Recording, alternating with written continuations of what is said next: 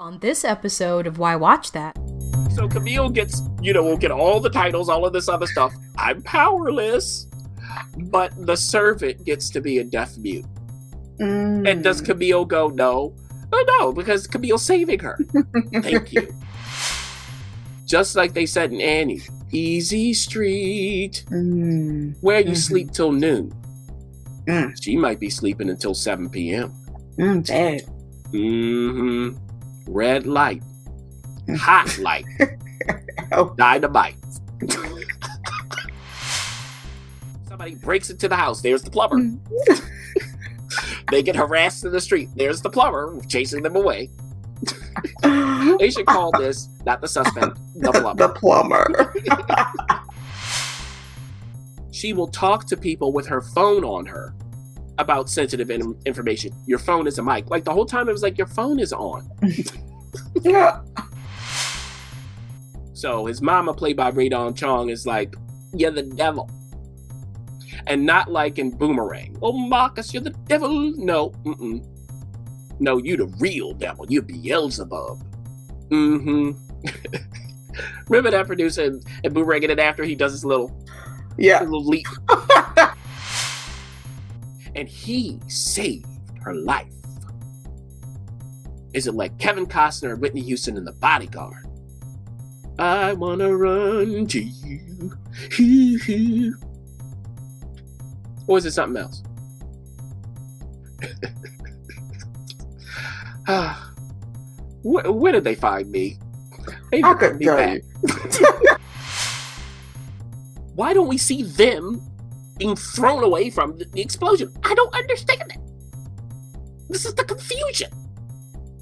So you take that kind of example, go look at it again. It just doesn't make any sense. Look, why is the camera here? But then there's a moment here with um Mbaku when he's fighting. I won't give away too much. It's right on the contact point. Welcome to Why Watch That, your guide to the best movies and TV shows Hollywood has to offer.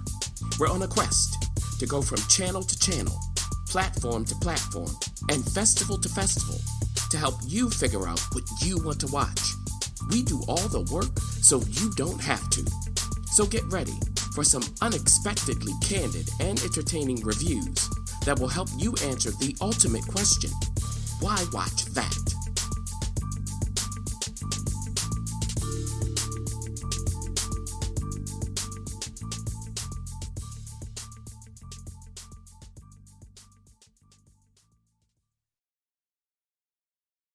Hey, welcome back to another episode of Why Watch That, where we help you to find stuff that you'll love to watch. I'm Brandy, the producer, joined by Chauncey the critic. and if you haven't heard, we are all over the place. Um, if you're tuning in for the first time, you can check us out on whywatchthat.com. You can check us out on YouTube. You can get us on the podcast platforms. Um, yeah, and we release content on social every day. Um, so yeah, just keep keep abreast of what's happening in the Why Watch That world. Yes. Um, yeah. So just just let's do a check in with the critic. Critic, how are you doing? you know, every time we go to record, Brandy, you know, I go, what am I going to say about this stuff? Can I even keep it in my mind? All of these people's stories are bouncing around in my head. And at the very end, we're going to have the big one. Yes, Black Panther, Mm, Wakanda forever. Whoop, whoop. I, mean, want the throne West Side. for myself. Mhm. Um, so we'll see what I have to say about later. So yes, if you're looking for that review, it's at the very end. We got a lot of TV to wade through before we get to that, right, producer? Yep, we do. Um, but yeah, adding that in gave us another mixed bag. I always say if we're gonna do a mixed bag, now we got a we got like a 75-25 um mix going with the movies and TV show ratio. Um, but yeah. All right, I guess we should jump in because everybody I know wants to know what do we think about Wakanda forever? But we're gonna start with TV series premieres. And kick it off with a show brought to us by Starz entitled uh, Dangerous Liaisons. and Dangerous Liaisons um, already got renewed for two seasons before we even knew it was a thing. Um, so, critic, who's in us? What is it about? Who should be watching? Yeah, so there will be a second season. Is it that good where they go, oh, we've got to renew this? no, what it is is Starz is going, look, this is right in our wheelhouse because Starz gives us two shows. Really, mm-hmm. that's what they do. Mm-hmm. One is the black crime show, mm-hmm. and the other is the period piece romance show. Mm-hmm. This is the period piece romance show. Mm-hmm. they could just keep, they could do one show and just give it different titles. Why not? And just keep going. Just renew it in perpetuity. so it doesn't even matter if this is good or not. Not for a lot of people, no. Mm-mm. They're going to watch it anyway. Now there was a movie of this and and so on with Glenn Close and I think it was John Malkovich. Can't remember. I thought the movie was fine. Um, when it comes to this show, it's a prequel mm. to that. So they're younger. Mm-hmm. This is before the relationship turned sour mm. between Camille and Pascal Valmont. Mm. So we are in France in 1783. Oh, yeah and there's gossip going on at the theater. You know, everybody's waiting for whatever they're going to watch to start. And there's a particular uh, character that we see. Mm-hmm. Now, this character is played by Lesley Manville, and that's is Genevieve de Matteux, or however you say that. Probably Matteux, but I don't have time for the French right now. so, okay. And she seems to be wistfully reminiscing on something. In the voiceover, we hear her say, Keep these letters safe, my love. Hmm. Mm. Okay. Now, we come to find out who these letters are from and if they're safe or not. Because then we run into Camille and Pascal. They are lovers. Are they going to get married? But there are obstacles. He ain't got no money, and she is indentured to a certain occupation. Mm-hmm. Mm-hmm. So it's going to take a lot of money to get her out. She can't work it off. I would tell you that. She okay. All right. She tries to work it off. She'll be dead before she pays back. You know what's going on. Now she has, I guess, it's some sort of servant companion there with her, and she's looking at her, going, "Look, you gotta do what you're supposed to do. You got to know the world you live in, and this hmm. Pascal person is not going to be your way out." Now, mm. she's also really thinking he's not my way out. Mm. Mm. But he has a plan. He wants a title. He's going to get it from Genevieve. You know, she has titles, she has power, and she's married.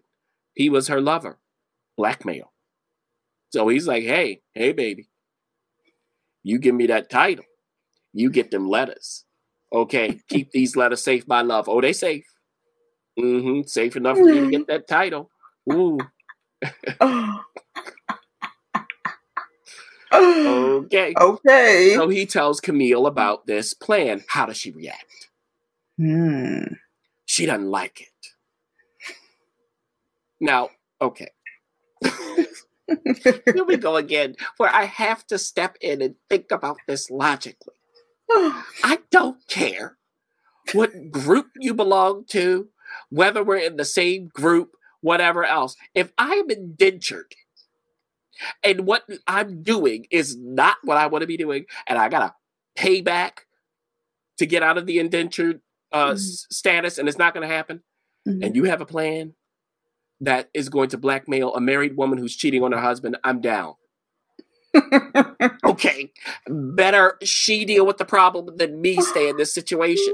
And he is poor. Mm.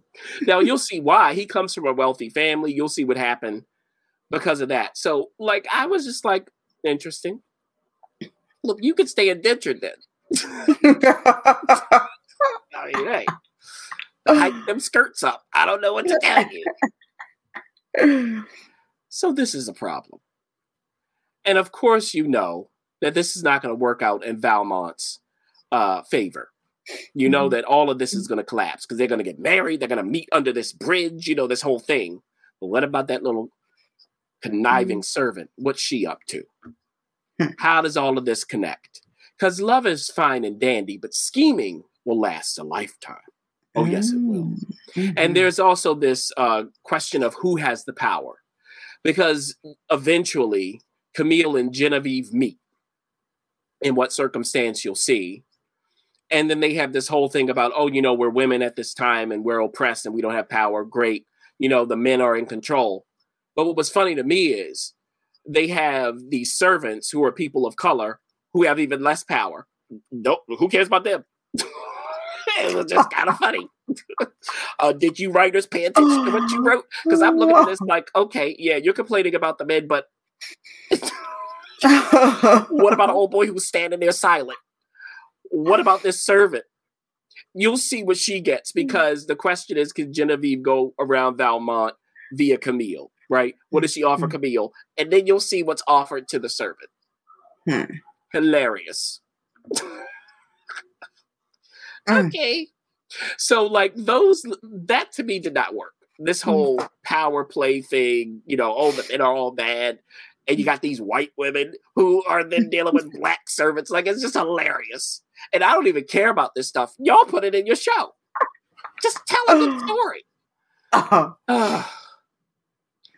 but I think it was a fine enough beginning for fans of this genre, despite the confounding logic something was missing to me here. It just wasn't magical. Like this, when you're in a romance, you want to be swept away immediately.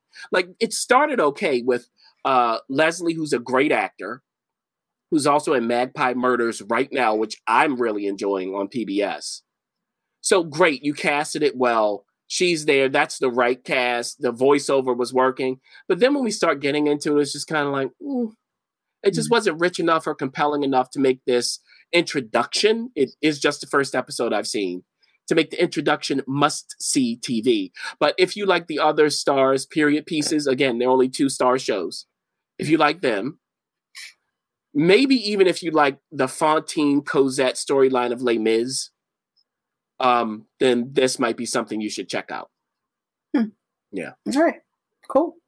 Next up is a mini series. Politics. Y'all like y'all writers need to get you need to be a little better with your political comments, a little better. And you need to stop, even on set, go, wait a minute, let me take a look at how does this look? Because I'll just give it away and then we'll move forward. Like the mm-hmm. servant that's with her, she gets offered uh, to be a deaf mute to get out of this life. Like it's hilarious. Okay. Mm-hmm. so Camille gets, you know, will get all the titles, all of this other stuff. I'm powerless but the servant gets to be a deaf mute. Mm. And does. Camille go, no? Oh, no, because Camille's saving her. Thank you. Listen, Always stars, we're available funny. for uh, TV show com- consulting if you guys are looking for Don't some insight. the critic is available. yeah. Mm-hmm. All right, up next is a mini series brought to us by BBC America entitled Mood.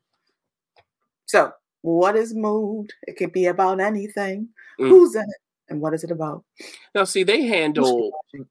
Yeah, right. Mm-hmm. And they handle producer the political stuff a little better. Um, because it's not black and white. Mm. Because okay. it's not. Yeah there is responsibility on all fronts. So let's talk about mood. And you know what? It's hilarious for Dangerous Liaisons. I didn't say who made anything like that. Whatever. now, mood. I'm already in a mood. Look at that. So this is coming to us from across the pond. It is uh, Nicole Lecky is the star of it, and essentially the creator. It's based on her one woman play. That's called mm. Superho. So, okay, okay. where are we going with that? So it's based on Nicole's, you know, play of that title. And along with her in the cast are Lara Peake, Jessica Hynes, Paul Kaye, Mia Jenkins, and a bunch of other people we probably don't know here in the States. Uh, I've seen the first two episodes. They were made available via AMC Plus. So mm-hmm. it is via BBC America, like you said, but AMC Plus, you get AMC and BBC America and Sundance Now and Shudder and you know who knows what else. and they tend to give you extra episodes early for shows. Okay. Mm-hmm. So Nicole plays Sasha. Uh, Sasha is a singer and rapper and songwriter. And, you know, she's working on her EP, she says. Mm. Does anyone believe her? She has a home life that's fraught. She's still living with her mother and her stepdad and her stepsister. Now, her stepsister, her father, the stepsister's father is not the stepdad. Okay. So it's a lot of craziness going on here. And everyone seems to be against Nicole. Uh, mom isn't really in her corner. Stepdad definitely is not. And stepsister is rubbing it in her face. The stepsister's younger and, you know, she's a teenager. Now, do they have a point to not, you know, be feeling Sasha? Yes. Does she have any point at all? Is the question. Does it even matter considering what she's done? Now, what we find out is she's had a boyfriend of 10 years. His name is Anton. They were in all kinds of love until they weren't. And she did not take it well. Hmm. She's doing some stuff that you should not do. The cops are involved. They come to her house. Everybody's like, What have you done? She's like, What? What? You just believe them over me? Now, she's high all the time. So. I mean, yeah, I think we would believe the cops in this situation. I think we might believe Anton, who made a complaint about something that she did, but she claimed she didn't.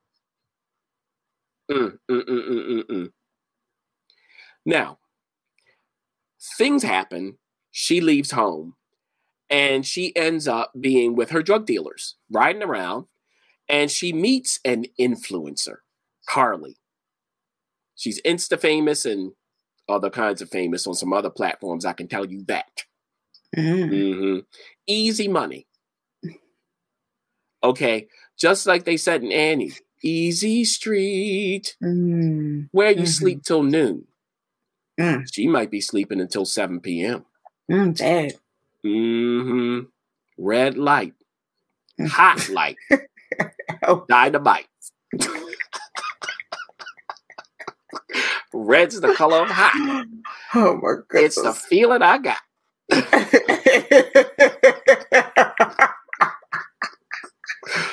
Okay. okay, okay. And for some reason, Carly takes an interest in Sasha. I don't know why. Because Sasha has like a poor attitude. That's being kind. Mm. Like the whole time, Sasha is like sucking her teeth at her and snarling and everything else. And Carly's like, I mean, you can come to me with me. I'll invite you to this event I'm going to with a bunch of influencers. Hey, you're you're you know, you know you're a songwriter. You might meet some people. There you go. Right. So of course she ends up going and does she fit in? What happens as they move forward? Because really she might have to sell out to be on the come up. Mm. She needs a place to stay. Where's she going to stay? She got the Mm. drug dealers, she got Carly. And by the way, this is a musical. So every now and then, yeah, now look, Brandy's going, Okay. what? Yeah, so every now and then she will tell the story via song. You know, it, the opening starts where it's almost like they're doing a music video, Mm. But it is like a musical. It's it's now it's her characters, music, but Mhm. making a point in the music. Mhm. Like what was that show back in the day? It was a musical. It was a sitcom, maybe. A, it wasn't so back in the day, but there was something Like similar with somebody's story. Yes, I think that's what it was. Yes. Mhm. Yeah. Yeah, Mhm. exactly. hmm It's like that, but this is Crazy Ex Girlfriend is light and fun. This ain't. Got it. This is real. And then you Got get that it. and you go, oh, okay. Mm-hmm. Yeah. hmm So the thing that I did like the most about this is Sasha knows really deep down that this is not right. She knows. hmm It so there's this she's always on the on the edge essentially. hmm and there is a responsibility to that an honesty to that that i really did enjoy uh, not enjoy but that i appreciated because this really isn't a feel good tv show. It's not something we're going to go oh my gosh yes i can't wait to see this. It's more like okay let me brace myself. What are you doing? Mhm. is this worth it? Because she gets roped in the stuff and you can see it on her face where she's like, oh, should I be doing this? But I need money. Um, mm, mm, It is, if you think of the the rap ish show from Issa mhm, Rae, mhm, mhm. it's like that, but responsible. I didn't find rap ish Mm. responsible at all. I just thought I needed a shower after watching it, honestly. Mm. it- To me, that wasn't as responsible in depicting what was happening. Uh, this is different. This is responsibly disturbing. These these ain't role models. No role role models. Just as J Cole said, no. Mm, none. None. Um, so I think that the writing was pretty good here because they don't spell everything out outside of the songs. The songs start. Sometimes the songs to me were a little too literal. Hmm. They aren't bad. I think they serve their purpose. Sometimes they go on too long as well. Um, but really, the overall message is you got to navigate the world you live in, not the world you want to live in. Mm, See, this is the kind of stuff that I like because it's real. Okay, yeah, we would love to fix it and everything else, but in the meantime, while you're fixing it, what are people supposed to be doing right now? mhm. So that's what Sasha has to contend with. Uh, I think bringing up, you know, Issa Rae's rap ish, it's closer to me to if Michaela Coel, who did, you know, Chewing Gum and I May Destroy You, Oh, um, mhm, mhm. if she did rap ish. Mm, mm, mhm, mhm. It's like that. Yeah. So I'm not going, oh my gosh, you got to watch this. But if you're interested, it's good, it's responsible, um, and there's thought to it. Okay. Interesting. The next uh, show up is also a mini series um, entitled The Suspect. And that's brought to us by AMC Plus and uh, Sundance Now. Yeah. So, who's in this? What is it about? Who should be watching? We'll, ass- Um, we'll assume it's about a suspect. Or they're multiple. Oh, Is it the suspects? no. Where again, across the pond. This is written by Peter Barry. And it's starring Aidan Turner, yes, from Poldark, Mm. Shaun Parkes, Anjali Mohindra, Sian Clifford, Camilla Beeput, Adam James, and others. Okay. So we start. There's a teen on the ledge of a medical center. Yes, we're in England. Uh oh. Cops come to Joe, a clinical psychologist, for help. That's Aidan's character. Now, Joe has early onset Parkinson's. So, how's this man going to talk this teen off of the ledge? Why is the teen out there? What's going to happen in the end? He has Parkinson's. Hmm. Now, after that goes down, he becomes sort of famous, right? If this kind of thing happens. And this links him to two detectives. I won't tell you how. Because there is a woman that's been found dead, and she had 21 self inflicted stab wounds, they believe. Hmm. Now, they asked Joe to consult on the case because via this connection, which I haven't given away, they find out that he knows a thing or two about unidentified female victims and the perpetrators of those crimes. Hmm. Also, we know he has a patient who's obsessed with the number. What number? 21. Mm. So he starts trying to help these detectives. The more he does that, the more he leaks things that seem suspicious to them. Hmm. Maybe he's the guy who did it. Now he's thinking more and more, maybe it's my patient who's the guy who did it. So is he setting up his patient? Is he right? Is it someone else? Now he has a child and a wife. You know, Hmm. he got another child on the way. Hmm. He got to be careful with that. And there are things in his past that are g- going to come to light that can just put everything in jeopardy. I mean, they even have a problem with their plumbing at home. You know, it's little Hmm. stuff like that. And they got a plumber in there and he's always helping out. What's up with him? Why is he Mhm. always there? I kept watching this going, why is this every time the plumber is here? Like, if you write this kind of thing, we got to do a little better because why would this plumber always be in these scenes? Hmm. He's either the most responsible, dedicated plumber outside of the plumbing ever, or something's up. Now, I mean, I mean, my gosh, every time, you know, if somebody breaks into the house, there's the plumber. they get harassed in the street, there's the plumber chasing them away. they should call this not the suspect, the plumber. the plumber. Now, in addition to the plumber, there's also uh, what do they call them now? Sex workers. There's a sex worker. Uh, there's our colleagues of Joe's, current and former friends of his. Are they Mm. really friends? You got his parents. What's going on with that? Mm. You learn more and more as you go. And these two detectives, hmm. Now, one of the detectives, the DI, DI Ruiz, they added a little wrinkle to him. He seemed to be afraid to walk up like five flights of stairs. He looked up at in a building and was like, "Mm, let's take the elevator. What is that about?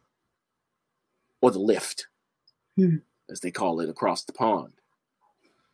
So, you know, you got these little things they throw in, and where are we going with this? Who knows? My gosh, how do all of these people connect? Mm. And it all comes back to childhood. There's even one moment when, Mhm. you know, someone says to Joe, everything with you, you know, and, and psychologist is about childhood. And essentially he says, because it is.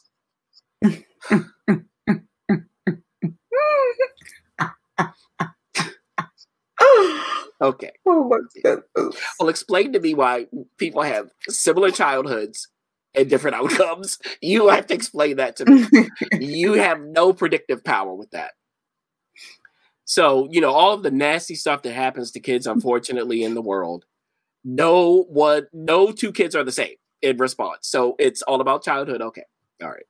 Mm. Now, the mood of the show, do they have it? Yes. It's all about mood. Okay.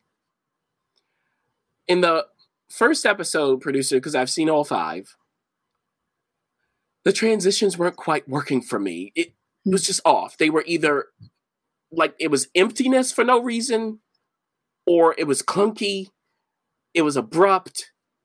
It just blunted the impact of the show. Mm. Across the five episodes, it got a little better. I think it won't matter much for people who like these kinds of mysteries, regardless of how ridiculous, because you will feel that you want to keep knowing what's going on here. Mhm. Um, really, I think the reason to watch is Aidan. Uh, this is a bearded Aidan Turner. He looks like the brother of Gilfoyle in Silicon Valley. That's what I was thinking. I was like, here's Gilfoyle, the psychologist. And I think it's an interesting role for him to choose. It's a good departure for him. So I, I think that is enough if you're Mhm. interested to watch this. It's just five episodes as well, which I think is good. Yeah. Cool. All right, sweet. We're gonna head on into TV season premieres, um, and we have one brought to us by Peacock entitled "The Capture." And that's back for season two. Across So the how did- pond again. Look at that! How did season two start? Critic. And then you? Oh right, yeah, and then all right. hmm Well, we're going to find out. Now, I really enjoyed the first season. Uh, this one, again, once again, we're dealing with the Brits here. Uh, it's written by uh, Ben Chanan. Holliday Grainger is the star of this, uh, and a bunch of other wonderful people from across the pond are in the cast. And in this season, we do have an American presence in the form of Ron Perlman. Hmm. So he is here. Okay. So it's six months after the first season. And if you don't know what the capture is about, it's really about manipulating um, images, deep fakes, things like that. So, you know, you can make someone look like they're guilty of a crime. You can, you know, hack CCTV, put images there that aren't real, and everybody believes it. So that's really what the show is about. And what we find at the start of this season is that there's a man. We find out later that he's a scientist from Hong Kong. He enters a resi- residential building. He goes to a nice condo, apartment, flat, whatever they call it. In the condo, he has access to all the cameras in the building. Why? What is going on? And he's looking at one. He notices the front door opens. No one is to be found. Hmm. Is there a ghost? The lift doors open. Still, no one. No one is on camera. Hmm. They come to his floor. The lights come on. You know, when you walk down a hallway and the lights come on, Mm. we don't see anybody. No Mm. one's there. He makes a call. Ding dong. What happens? You can imagine. Hmm. So Holliday's character now, after the first season, she figured out all about this capture process, which they call correction. I like that name for it. It's called correction, where they use it to manipulate stuff. And the issue is, the Brits aren't the only one with this kind of technology. So you kind of have to have it to, you know, uh, defend the country. Uh, also, everyone knows that everyone else has it, so you can't really out it. It's that kind of thing. Mhm, mhm. So she's actually joined the enemy. And her former subordinate, friend, partner, detective, all of that, he ain't happy that she's done this. Mhm. Now, as a member of the correction team, they put her in mapping, which really runs itself. So they're not really feeling her or trusting her at the moment. And she's not happy. Now, what is she really up to here? Has she really gone across to the dark side or is something else happening? Hmm. Hmm. Now, her former detective buddy, he has he has a new partner now who's also his uh, boss essentially. Essentially, she took over for Holliday's character's previous role. And Holliday's character, by the way, is DCI Rachel Carey. So, you know, the former partner, subordinate, and so on, who's not too happy with her, and his new partner, who is a superior, they investigate what happened to the Hong Kong scientist. Got it. And you know what's involved. But how is correction being used in any way? Because we're introduced to a politician, the security minister, who's in charge of Britain's China Research Committee. And this research committee is going to submit a report, of course. Now, what they're investigating is is this technology, this security technology, whether it'll be appropriate for uh, the Brits to take it on. Do you want Chinese tech securing your country? Hmm. Now, he also has ambitions to become prime minister. He got a family, he got kids, all of that stuff. What's going to happen? Well, what happens, let's say, everybody, that you turn on the television and you see yourself, but you don't remember giving that interview, Hmm. right?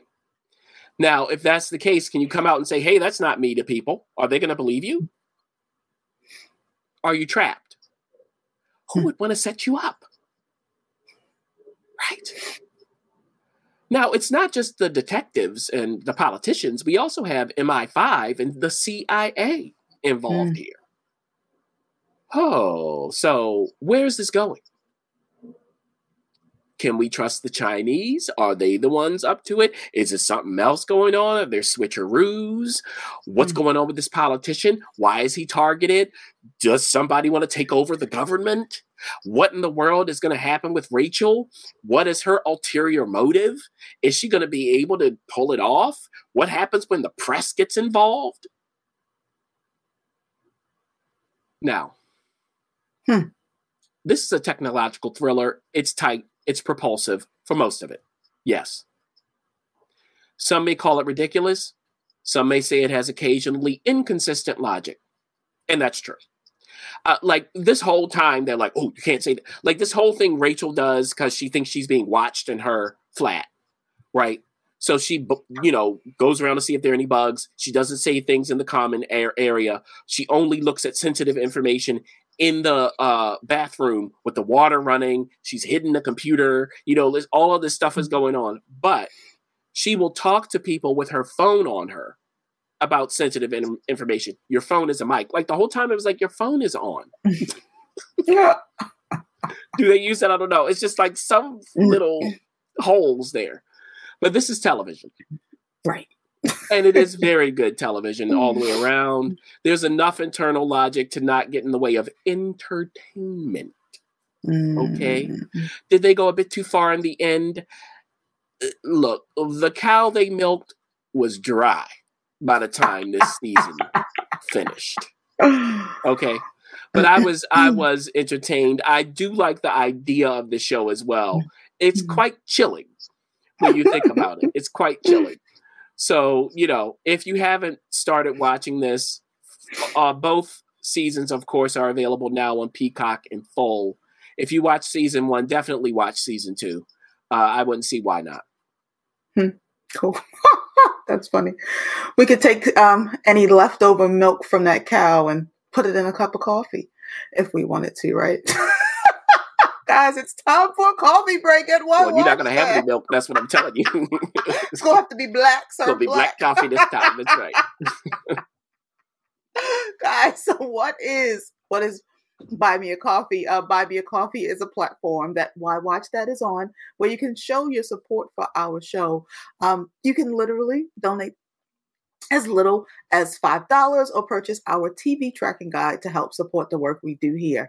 We appreciate you tuning in um, and consuming our content. So if you enjoy it as much as we enjoy and appreciate you, um, like, subscribe, share, comment. Let us know what it is that you would like us to uh, create, and we will potentially get it in rotation. Um, and if you want to do something else, buymeacoffee.com forward slash why, why watch that is where you can show your support.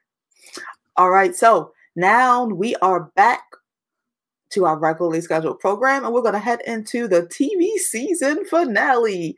Um, this came this came pretty quickly. Uh, interview with the vampire. If you don't know, um, it airs on AMC. Um, another one of those already renewed for season two series, and um, yeah, season season finale kicks ends on what the thirteenth of November. Yeah, if you're watching it on AMC, the channel, right? So there's AMC Plus, which it's already been provided because, again, AMC Plus, you get it a week before and so on and so forth. And there were only seven episodes total, even though they were saying there was going to be eight. Like, I almost missed this. I was like, oh, I finished? Now, when it comes to this, of course, this is based on Anne Rice's uh, book series. We did have the movie. We talked about this before, producer. I mentioned I want my wig. I will do the whole Crypt Keeper thing with the wig, though. You won't see my face. You'll just see the wig and I'll turn around. But I do have to apologize to Sam, who plays Lestat here. That is his hair. Tom Cruise is the one who had the wig. Mm-hmm. You're muted, producer. Got to unmute yourself if you want to say something to us. I said, okay. So give me my Tom Cruise wig. You know, I can't compete with Sam there. But give me my wig and I'll do my Crypt Keeper turnaround. I'm just telling y'all if you if you need it. Okay.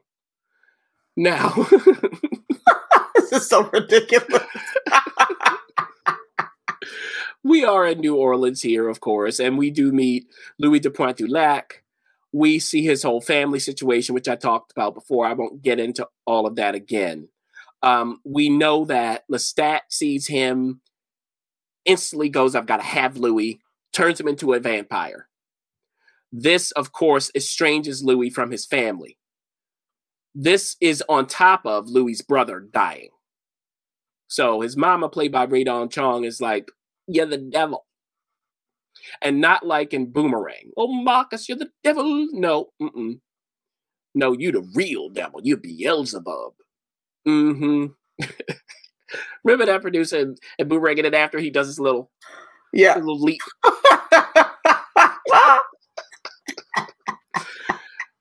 they ain't leaping. Okay, I'll tell you that.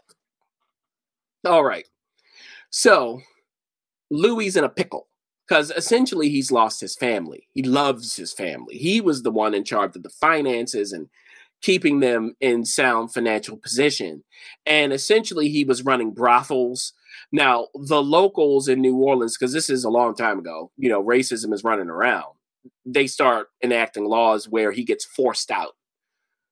But that means they got to deal with a vampire, too, in fact. How's that going to happen? And, you know, they have powers as vampires. Now, Lestat has more powers. He's older, and certain powers he's hidden from Louis. And eventually, you know, if you've seen the movie, that they're going to come up with a child. Now, she's 14 here, which I believe is a little older than Kirsten Dunst in the movie. A little older, which I did think was smart. And this is Claudia. So they turn Claudia. You'll see the situation in which that happened, why that was the case. And this was at the behest of, of Louis. Louis begged Lestat, please, because he's lost his sister. You know, so can he be like a father figure, brother to her? And what does Lestat think about Claudia? Because of course he does it because can he can he refuse Louis? Now keep in mind that Lestat is he a faithful person? So what does love mean to him, and does that mean the same thing to Louis? So once Claudia enters the mix, Lestat is a jealous person or vampire, which is worse.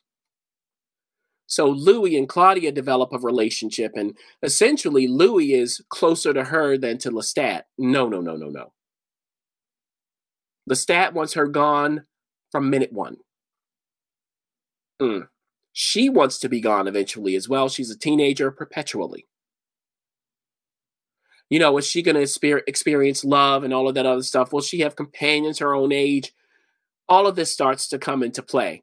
She's going to run away. You know, she's going to try to go to school and she's going to encounter other vampires. And Lestat warns her about that. He's like, Do you want to go out there? Do you know what's lurking out there for you? Now, in the end of the season, we know Claudia and Lestat, you, they they both can't coexist. Whose side is Louis going to take? Because Louis is one of the most depressive people or vampires ever written, really. Now, keep in mind that he's telling his story many years in the future to a reporter he met years before this second interview, essentially, if you can follow all of that timeline shenanigans I just gave you. And this was the character played by Christian Slater in the movie, this time played by Eric Bogosian. By the way, Louis is played by Jacob Anderson. Um, and when it comes to Lestat, Lestat is played by Sam Reid. Uh, Claudia is played by Bailey Bass. So Daniel, when he first met Louis, was in his 20s.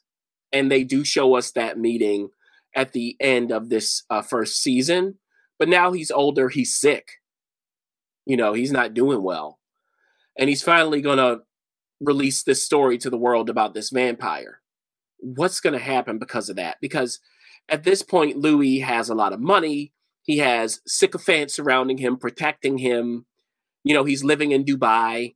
That's where Daniel is. Daniel's staying there for the entire interview. They feed him, you know, all of that other stuff. They're very polite, unless Daniel isn't polite. And Daniel is a surly being okay, made even worse by his his illness. So he's combative with Louis. He's questioning Louis. He's just not taking this stuff for, you know, gospel. I mean, he has Claudia's uh diary that she wrote in. And Daniel's like, what about these missing pages? One time he pushed it too far though, and Louis was like, mm, it wasn't good. But he has one particular person by his side, Louis, that is, who is always there, who Louis looks to to protect him. Why? I mean, this this like human guy. What is going on? I mean, Louis fed on him. What is happening here? Yeah, I know. Look, look at the producer. you now, now, producer. Let me ask you this: since you made that face, tell us this: if you met a vampire, right? Would you want to become a vampire? And in the hopes of becoming one, would you be there and let them, you know, take a little bit of blood, not kill you, take a little bit of blood? You know, you might serve them the blood they need. You might help them out. You might be there during the daytime. What do you think? That's a hard pass. Wow. Now, see, I thought yeah. you were, I thought you were more curious than that. Yeah. Mm-hmm. Seems interesting, but I don't know. It's the idea of somebody so like in theory, just the whole act just seems not interesting to me. Uh, okay. Yeah, I, being an, an elf would be interesting. Okay. See, now we've really gone way too far already. but which kind of elf? Like a Keebler elf or Santa Claus elf or like a Lord of the Rings elf? That's a good question. You want to be a Keebler I was thinking because then you can bake. bake cookies all day. Well, Santa's elves, they, they that too. That's You true. And see, like the Mrs. Santa's, Claus. let's see, right? But see, Santa's elves, like, because I think about Elf, the movie with um, crazy, what's his name? Yes, we know. yes. Mhm. Will Ferrell. Will Ferrell. And I just think about all, all that sugar, like all of the, the the syrup, and that's a bit much. But like the Keebler's elf, at least put their sugar in the form of a cookie, and I think that would be a more interesting way to consume it. So yeah, So back to this. Thank you for that. So this person is Rashid, and what is going on with that? You'll find out at the end of the season. So we see what the climax is between Louis and Lestat. We see this, and you know they can't stay in New Orleans forever. They never age. I mean, Louis sees his sister later on, and she's like, "I don't know who you are, but you ain't my brother." Hmm. I will say this though: if I'm a vampire, you can't like smack talk me too much. Even if you're right, like uh, I'm gonna have to. I just be like, no, you're gonna have to pull back the attitude a bit. I I, I get it, but you need to calm down.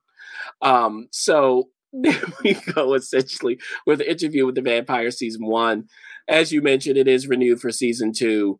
Um, the thing that works the best for this show, for me, is friction when there's love and hate at the same time.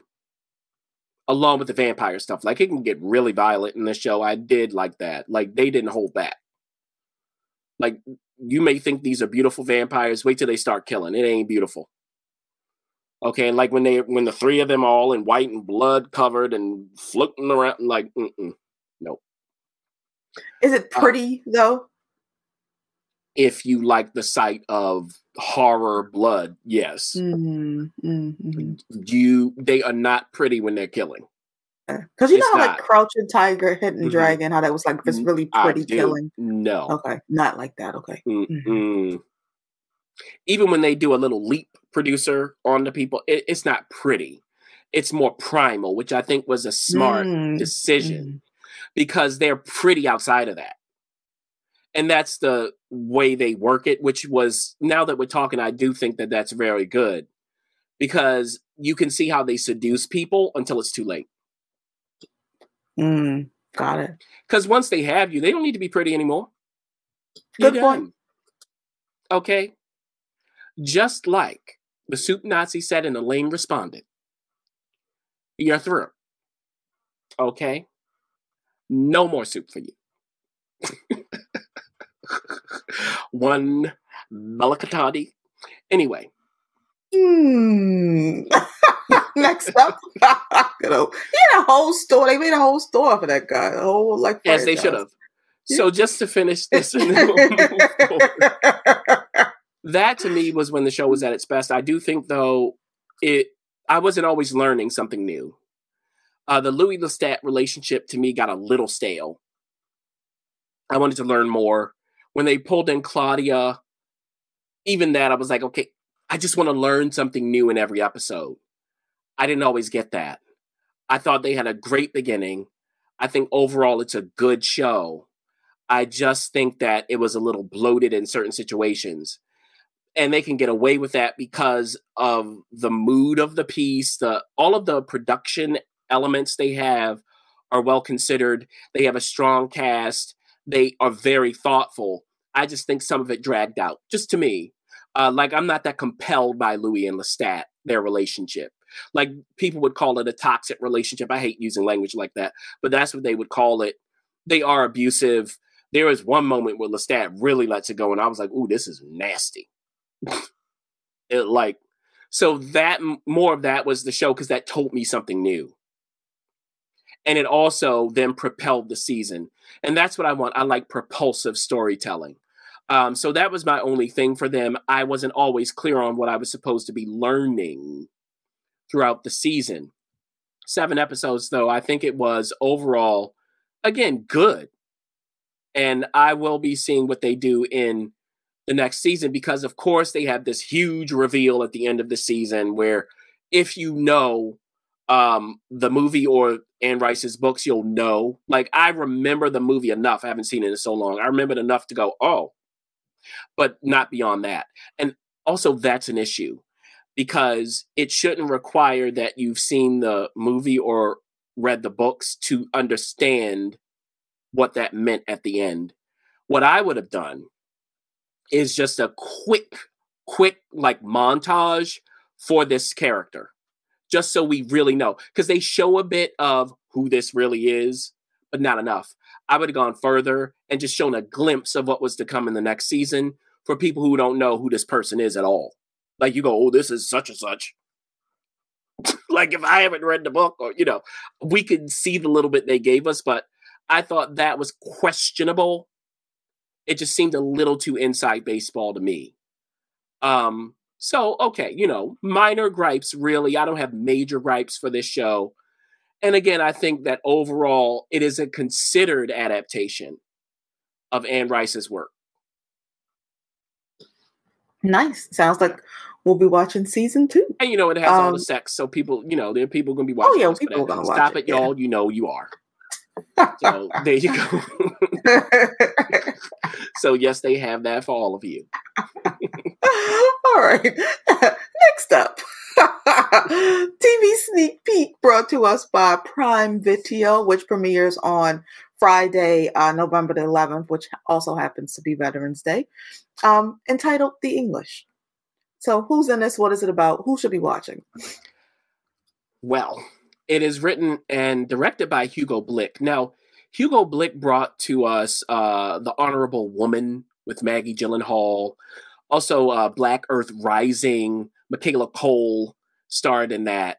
So, you know, he does big shows about big ideas and thorny issues. Um, so in this show, at the top of the uh, top build is Emily Blunt. I mean, need I say more? Okay. So we have Emily Blunt, and joining her as a co star is Chaske Spencer.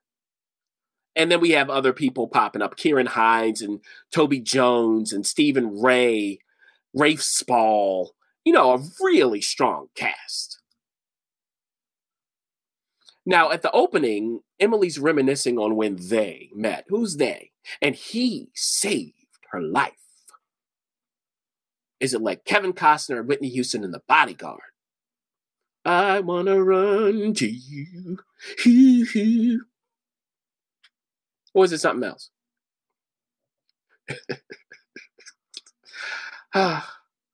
where, where, did they find me? They I could me back.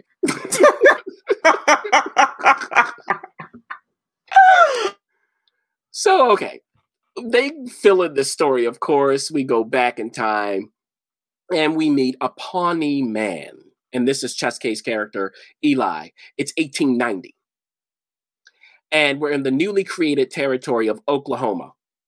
Mm-hmm. Now, at the start here, there are white soldiers who hunt and kill an indigenous man named Running Hawk. Running Hawk killed a white man. Okay, they're about to kill all of his companions, but Eli stops them. How? How could Eli do this? Well, he is a soldier, and it's his last day serving in the army. One character, a white one says this to another white one, the one who's killing. How's that? You kill one, follow another? In response, he says something like, okay.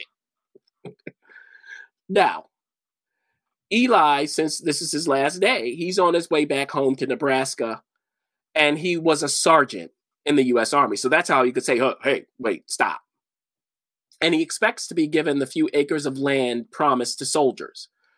But one of his white companions says to him, Just you remember, in there, you've been one of us, but out here, you're one of them. Yeah. And we know this kind of stuff is true. Yeah, doesn't matter what you gave, they're going to take. Now we meet Cornelia. So this is Emily Blunt's character. And she starts out in High Plains, Kansas. She's talking to two men, a killer, we come to find out, played by Ciarán Hinds, and her driver, played by Toby Jones. What a great, just what a great collection of three actors right there Emily Blunt, Toby Jones, and Ciarán Hinds. Okay. And she sees firsthand how indigenous people are treated when she meets Eli in desperate circumstances. How does she react? Where does that get her? It is the Wild Wild West after all, and not Will Smith's. The real one. Remember that song producer with Sisqó? Oh yeah, of course. It was it was wasn't it like a hit? Yeah, a top, yeah, yeah. yeah, it did really well.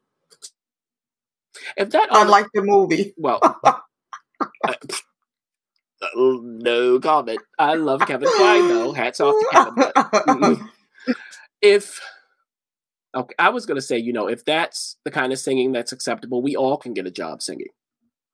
Leave Sisqó alone. Shout out to Dru Hill. now, back to the show. Now, what we find out is for uh, Cornelia, someone killed her son. How, where, when, and she's going to kill him. That's why she's here in the States, because she's British. She is the English. Mm-hmm but she got to survive long enough to get down to this uh, business of who did it and so on. Luckily, there's Eli if he can free himself. But what is Eli really about? Does he care about her? Is he willing to go to Wyoming for her revenge? Whoa. Where is he going? Really? Where was he coming from? Really? Are they connected in any way that they don't see coming?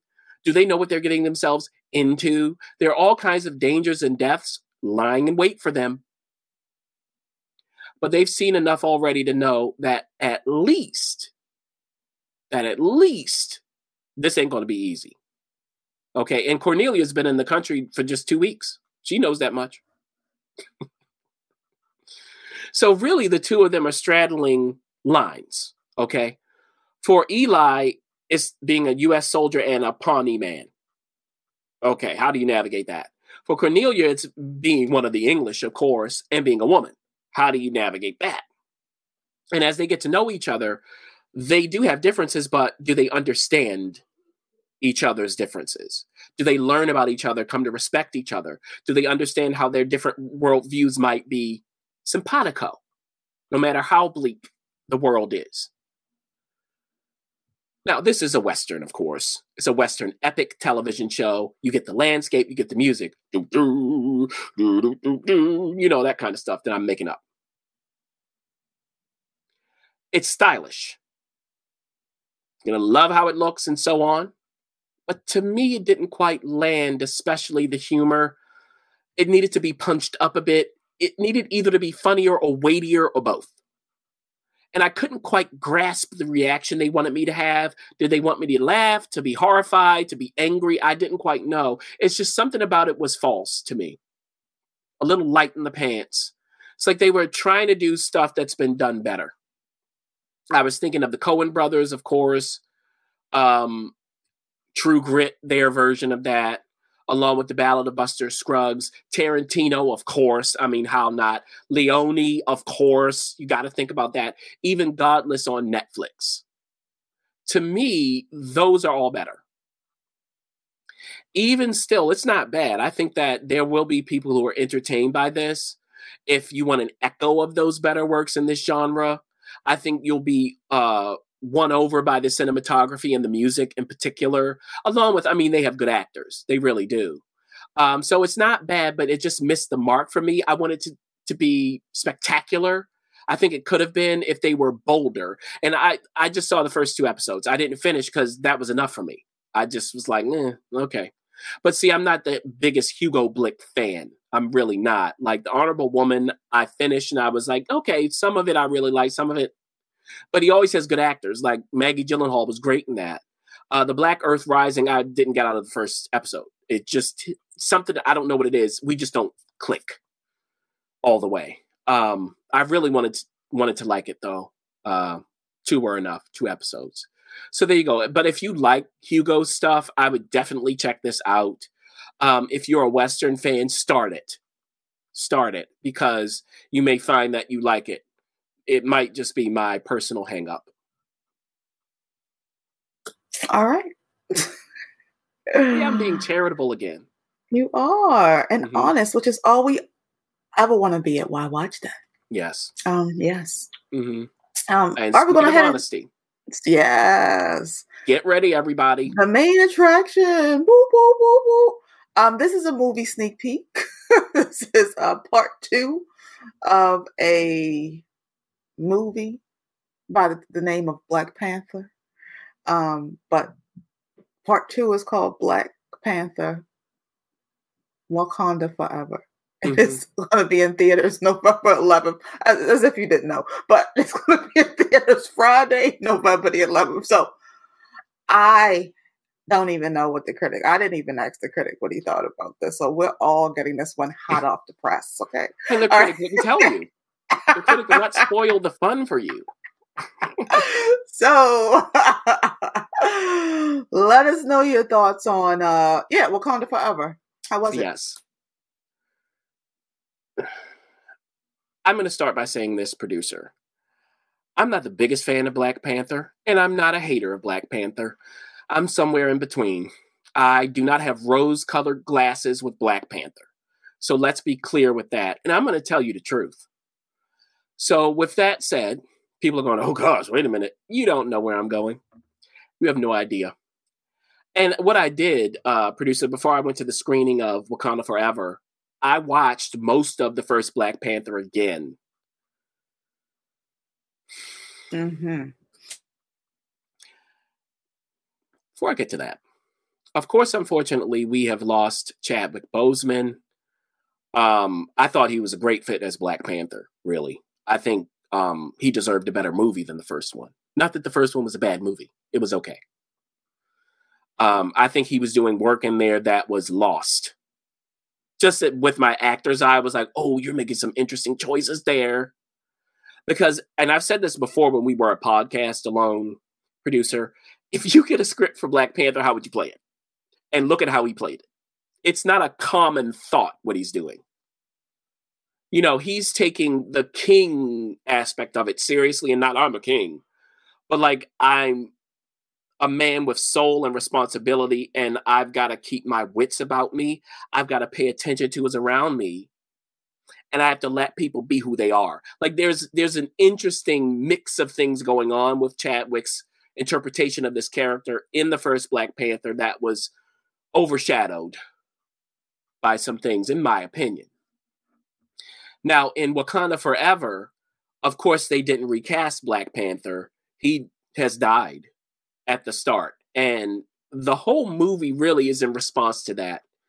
It is mourning, it is grief, which I will give them was a thoughtful way to handle this. I if that's if there's one word for this movie, it's thoughtful. It really is thoughtful. So now before I go further into what the actual plot is about, Back directing is Ryan Coogler, who again is co writing this with Joe Robert Cole. Uh, story is by Ryan as well. Uh, it is starring Letitia Wright, Lupita Nyong'o, Danai Gurira, Winston Duke, Dominique Thorne, Florence Kasumba, Michaela Coel is in here this time, Tenoch Huerta Mejia, I love his name, Martin Freeman, Angela Bassett, Julia Louis Dreyfus, and others the cast is you can't. I mean, I can't fault this cast. Could I fault the first cast of Black Panther? Yes. And I'll come back to that later. One fault in particular. Now, everybody's going, oh my gosh, calm down. Hold on to your seats, everybody. Remember, when you're listening to a critic, you don't have to agree. Mm-hmm. Now, at the start of this, we have Letitia's character, Shuri, of course, sister of Black Panther, Princess, and grief. I mean, her big brother is gone. And there was even an interesting line where she says, because somebody asks her later on in the movie who taught you all of the stuff you know, because she's like Tony Stark, you know. And she said, My brother. I was like, Well, that's interesting. Hmm. Now, I am not a comic book expert. I will not review with that. There are plenty of people who are, and they'll tell you all of the accuracies. I review what I see on the screen based on what they tell me. Okay. So we start really with a funeral for T'Challa. And the queen, played by Angela Bassett, is now on the throne. And we have this whole procession, you know, and of course they pull from a lot of African influences, which were well chosen here.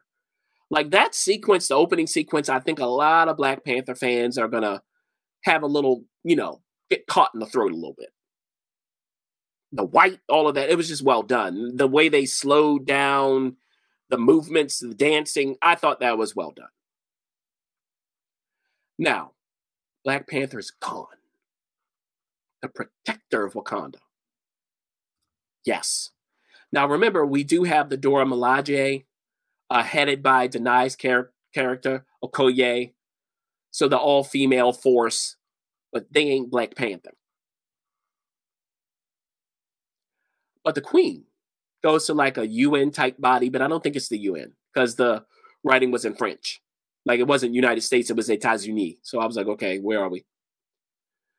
And essentially, she walks in front of the world and says, You may think that you can come for our vibranium because Black Panther's gone. I'm here to tell you you can't. France, Etats-Unis, because they were the two countries we were looking at here. And they had a gift, or she had a gift for them to let them know don't come for us. Okay? You don't see us, but we see you. Okay? Shout out to the Roots. The Roots crew. so, okay. So we know the vibranium is up for grabs. Now, what she says is, you're not getting our vibranium in Wakanda, but if you find it outside of Wakanda, good luck to you. And you know the United States wants nothing more to get their hands on some vibranium. They're looking for it. And they may have found some in the middle of the ocean somewhere. They have this contraption that can locate vibranium. How did that happen? But at this operation, a new group of people pop up literally from the water and float up and stop this operation. What in the world is going on? And we come to find out that these are the Talokan people. They're like an ancient Mayan civilization and they live underwater. Where did they come from? And their leader is, well, he goes by two names, but the name he was given, and it's not a good one, is Namor or Namor. You don't want to say it like it's Spanish. And that's Tenoch's character. Why are they interfering in this process? Do they want that vibranium that may have been found? Is there another reason? Now, what happens is, because of this, the United States and the world, who do they think interrupted this operation? Who do you think, producer? Who would they say, hmm, who's coming in and stopping us from trying to find vibranium? Who could it be? The Wakandans. Yeah, who else would it be? Now, as events unfold, of course, Namor is going to meet up with the Wakandans, in particular, Shuri and the Queen. How? I'll tell you this it's alarming for Shuri and the Queen when he pops up. And he has an, a proposition for them. Again, it's all about this vibranium. Now, is it a proposition or is it a command or is it a warning? How can he be powerful enough to do this with them anyway? What is going on? Like he can fly, he has winged feet. Oof. So, is this an opportunity to be allies, allies against whom? Or are they doomed to be enemies? Because he wants them to do one thing in particular for him find the person who designed that thing that found the vibranium in the ocean. Who's this person? Now, this is a new character here who is known in the comic book circles, and I'll just give it away because they give it away. So, this is Riri, Riri Williams, who will be in the upcoming Ironheart TV show. So, see, this is all about selling stuff. So, she's the one, she's another Tony Stark like character. So, we got three of them, right? You got Tony Stark, and then you got Shuri, and then you got Riri now. And Riri is at MIT. Can they find her? Can they bring her back? Are they to give, you know, Namor what he wants, which is Riri, or not? And by the way, if she gave this technology to the United States government, who else is watching? Are they just going to let her be taken and, you know, by the Wakandans or by the Talokan or anybody else? Is the question. And this is where we get Martin Freeman's character, Everett K. Ross, who has been a friend to the Wakandans, you know, their favorite colonizer, they keep calling him. and there he is. And remember, he's uh, in the CIA. And then we also, of course, have Julia Louis Dreyfus's character, who is essentially his boss.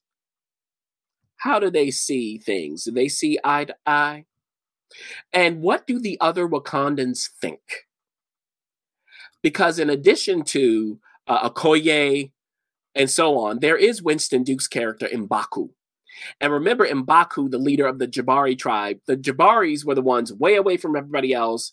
You all are idiots, stay away. Well, now he's a member of the council, of the Queen's Council.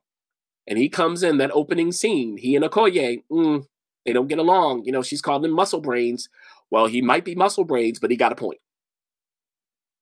Okay, he's like, if we give him her, what else will he want next time? Exactly. Mm-hmm. So, what are the Wakandans going to do? Can they go it alone?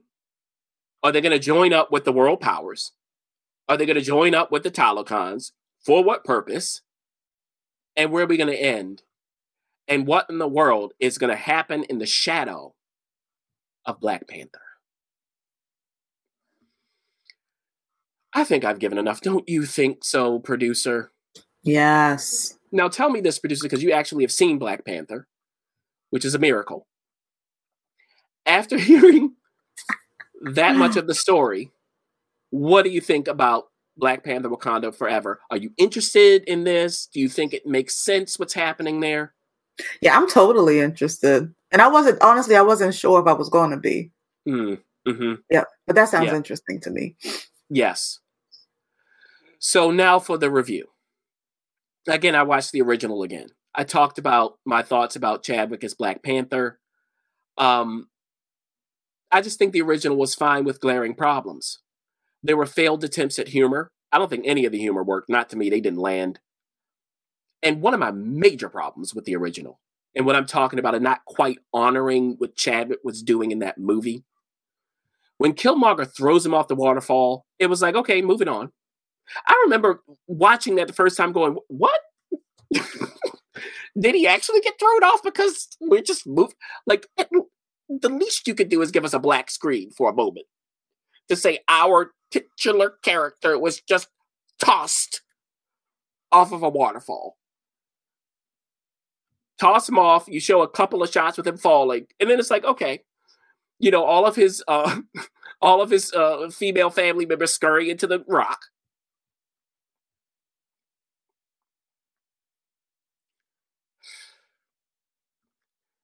I'll talk more about that a little later. I got more to say. Here, they honored Chadwick quite well. Actually, it was kind of like the driving force through the story. Again, that grief. How do you handle it? Because that's something I'm not giving away. But when it comes to Shuri and uh, Namor, that is something that might bring them together. So there's almost an intellectual and seductive quality to what uh, Namor's doing and trying to convince the Wakandans to come to his side, in particular Shuri, because he knows what she's thinking and feeling. How, I won't tell you. So, what they really did was sat down and thought about that. And I think because of Chadwick, who he is, they said we got to do um, him justice.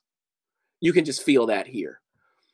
Also, in the first movie, especially watching it again, producer, I was going from scene to scene. I don't know why they chose to take me to this scene other than we are here too long in the previous scene. Let's go to this set or location. Let's go to that.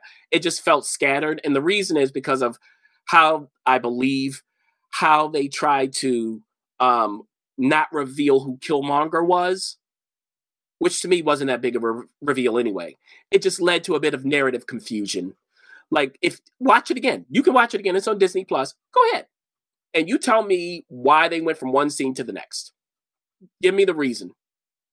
In this movie, I I just told that whole story without looking at any notes because it was clear logically. I went they I went okay. You introduced they're coming for vibranium. Then we go to where you're looking for vibranium outside of it because the queen says good luck to you. Then we introduce the Talokans who try to stop it. Then we get, oh, there's this person who built this thing. Got it. They want that person. Go to the Wakandans. Are the Wakandans going to, like, it just makes sense. Now, when it comes to the fights, in the first movie, some of them were better than others. I thought that the camera work was quite challenging, especially at the end of that movie. And by that, what I mean is when I'm watching a fight, I like to see the contact point. Because that's the point. if your camera's all over the place and I don't know what to focus on, that's an issue. Here, uh, not all of the fights were great. Again, there is a different cinematographer. The first one, especially, there was some jitteriness, jitteriness to it. I don't know. But I thought overall it was better than the original. Um, for instance, contrast at the end of Black Panther, the explosion when Killmonger and Black Panther meet, that final battle. Why in the world are we so far away from it just to see this explosion? Why? Why don't we see them being thrown away from the, the explosion? I don't understand it. This is the confusion. So you take that kind of example, go look at it again. It just doesn't make any sense. Look, why is the camera here? But then there's a moment here with um, Mbaku when he's fighting. I won't give away too much. It's right on the contact point. Now, we do have another car chase sequence here. Some of it is like, let's pull echoes from Black Panther. I think from Black Panther, that was probably the best entire sequence. You know, when they have the wigs on and they walk into that underground club and, you know, and it leads to all of that. That's probably the best stretch of Black Panther. However, that car chase ended on a failed joke. You know, when the car dismantles and, you know, they're skidding down the road and because uh, these aren't comedians. Like Ryan Coogler is not a comedy director, you can tell. It when they finish the skid producer, you pause it and then you let more stuff break down. Like that's a comedy. It, outside of that, though, that sequence to me I thought was very successful. Here they did another car chase without the humor. Thank you. That was a wise decision. Now, when it comes to the people of Talokan, I think they were well rendered. I wasn't quite sold on all the CG. Namor's winged feet didn't quite work for me. The whales, because they ride whales, they looked okay the underwater stuff because you do go into there where they live and all of that i thought it was a bit too dark. Like i understand what underwater they needed to make it a little lighter just brighten it a bit. But they the way that they built their civilization i thought was quite successful. There was a richness to it that i did appreciate. I think there was a nice blend of mayan culture and aquaman frankly and even general zod's army some of it is just echoes of Aquaman. Um, but I think that they provided an opportunity for the movie to further explore some of its themes. Colonialism, of course. How do you fight back against that? How do you protect your people? Are you going to be someone who reaches out or who insulates? uh, you know, even when it comes to grief, like it was a it was a smart decision to pull them them in and to make um, Namor the villain. Now, speaking of that, the cast once again they rise to the occasion and they have no issues this time. And here it comes, everybody. So get ready. And the first Black Panther, my biggest problem with it, and again, I thought it was okay overall. My biggest problem was Michael B. Jordan as Killmonger. I think he failed completely. Yeah, no wins at all. And I'll tell you why. One of my biggest pet peeves is when people play villains and they do what's on the page. If I threw the Black Panther, Panther script at someone walking down the street and they picked it up and played Killmonger, they would make the same decisions. The throne is mine. I think when Killmonger goes to Starbucks, he goes, I want my coffee black, venti. Is that how he does it? Every line was said like this. Every line. Go watch it again. It's like, is there any new?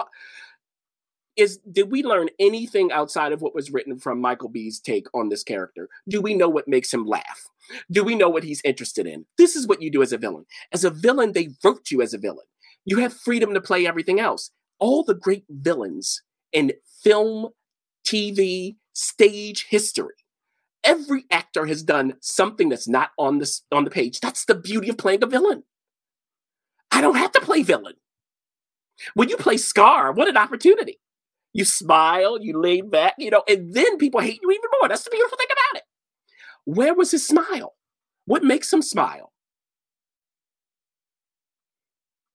Even the first scene in Black Panther when he shows up and he's in the museum and he's pointing at stuff. No. And look, excuse me, before you all, you know, really, you know, your heads pop off.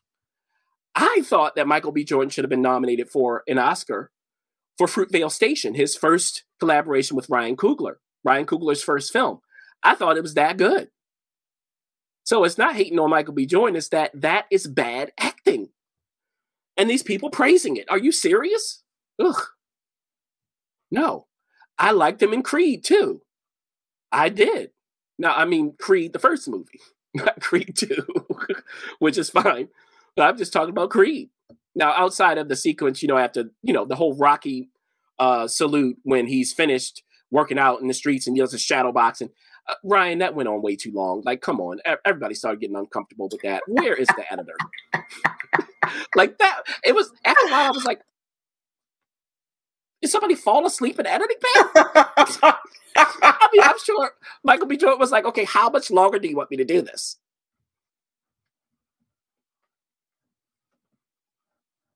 Oh my goodness. so you should never put me on video.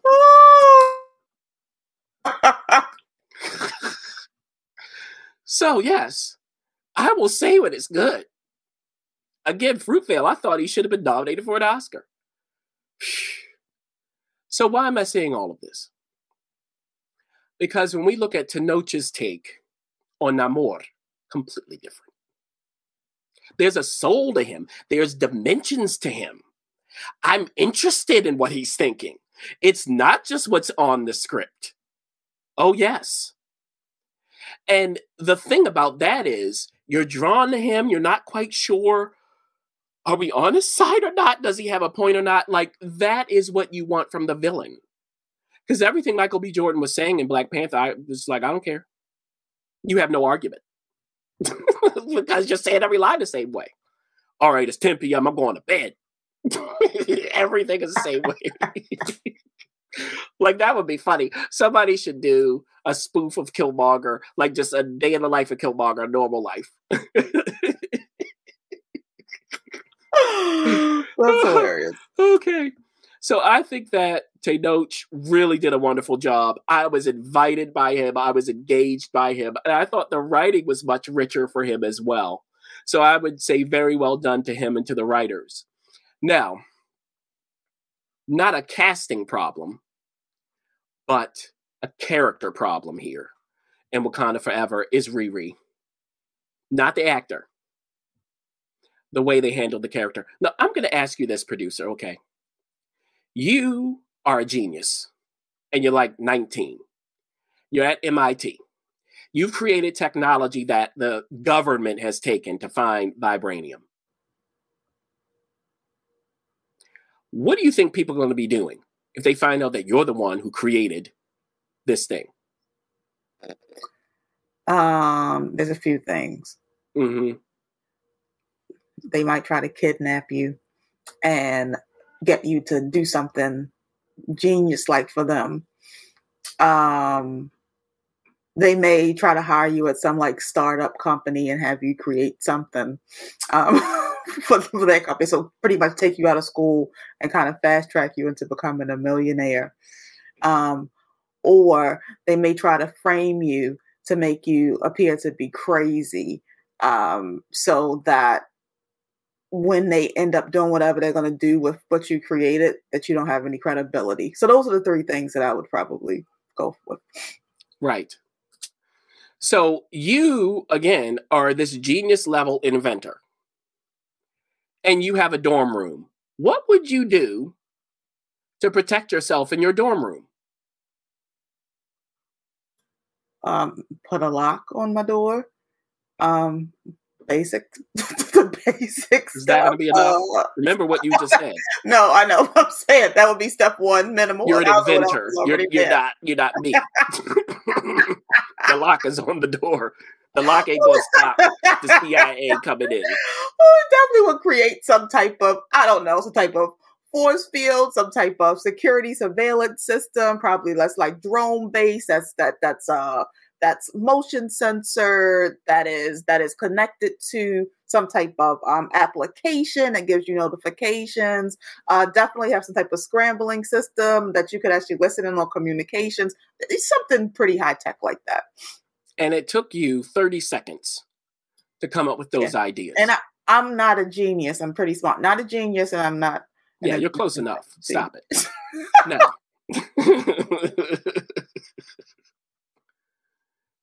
Now, so with all of that said, that makes sense. Yeah, you're not going to feel safe in your little dorm room. You're an inventor after all. Okay. So when Shuri and Okoye come to get Riri, one of the worst scenes in this movie, it made absolutely no sense. First of all, she knows who the Wakandans are. Okay. And her protection is like a space heater. What What do you mean, like with a gun inside or something? No. See, yeah, it ain't naked gun or anything. No, literally, I'm gonna throw like a space heater at you. Not even one that has like beams that like can burn you or something. Not a laser. Now, by the way, she has other inventions and other things that are in a garage. Right. Okay. So that that's there, but there is no protection in the dorm room. You have a also she's a genius. She would know that throwing a space heater doesn't make any sense at all. It that was an opportunity for them to do what you were saying, producer, for them to show us more of her genius and to have the Wakandans have to deal with that. That would create a more interesting introduction instead of going for comedy, because that's what they did. They relegated her to comedic relief there. And from that first introduction, I did not care about this character. I hope they do a better job in the Ironheart TV series. Also, excuse me, genius, remember, I don't care what her age is. She is a genius and she ain't stupid. If every time a Wakandan tells you to do something you don't and bad things happen, maybe by the third or the fourth time, you'll learn to just do it. okay. Interesting. Anyway, I, look, again, when you think of Riri, you got to think of Shuri and you got to think of Tony Stark. Like, what would they do? Exactly what you said, producer. I think she just paled in comparison to Shuri. Paled in comparison. Now, Shuri is going to be like a mentor to her and so on, but now, on a positive note, Winston Duke. Winston Duke is always a joy. He just lifts things up when he shows up on the screen as Mbaku. He just brings something special. First scene, great example when Okoye called him monkey brains. It's just a spice to it and a groundedness. I think they used him well because you may take him as ridiculous, but he's not. Like there's a wisdom to him. And I think Winston just nails that character. I really do. I think that Angela Bassett was given a lot more to do here and did it, of course. It is Angela Bassett because they got to pick up, you know, the hole that's left by Chadwick. They got to do it. Uh, Lupita and Danai, they know how to act. And I didn't tell you how Lupita's used here because remember, she's really Black Panther's companion. How do they develop that? I'm not giving any of that away. Mum is the word. They know what they're doing. Okay. Letitia. So really, Letitia's the lead now. Crystal clear take on her character in every moment. No exceptions, not a false note. So again, across the board, the acting, you know, they did what they were supposed to. It was just unfortunate how they introduced Riri. But here's my question why does this have to be over two hours and 30 minutes, over two hours and 40 minutes? Why can't it just be two hours? Instead of leaving me wanting more, uh, it was like, okay. And then it kept going. it's like, this is not the return of the king. How many endings are we going to get? It is way too long. Way too long. that sounds that sounds really long. Two forty. That's crazy. And this is, by the way, here's your directive, everybody. Because you, you know, when the credits come, you go, oh, we got to sit and see if we got, you know, like a hundred more scenes coming after that. This is what you'll need to do when you get the first end credit scene sequence, I should say. You know, that's when they when they don't have the black background. There is a scene after that first end credit scene. You do need to stay for that. I clocked it from the start of the movie to the end of that scene is two hours, 41 minutes. After that scene, you'll see more credits with a black background. You can exeunt. okay, there is nothing coming at the very end. They don't have anything other than Black Panther will return. That's what you'll see. So if you want to see that, you can wait two hours and 45 minutes. okay, so that's what it is. Overall, I think it was an improvement on the first. That's my opinion. Is it like the first? No. It is again about losing Black Panther, losing Chadwick. How do we hold the pieces together? We have this entity coming in. Are they going to take advantage of that, or are they us? Are they people we can relate to? Like it, it was just. I think overall, they had a little more care in this one. That's my opinion, and a much better better villain. Not even close.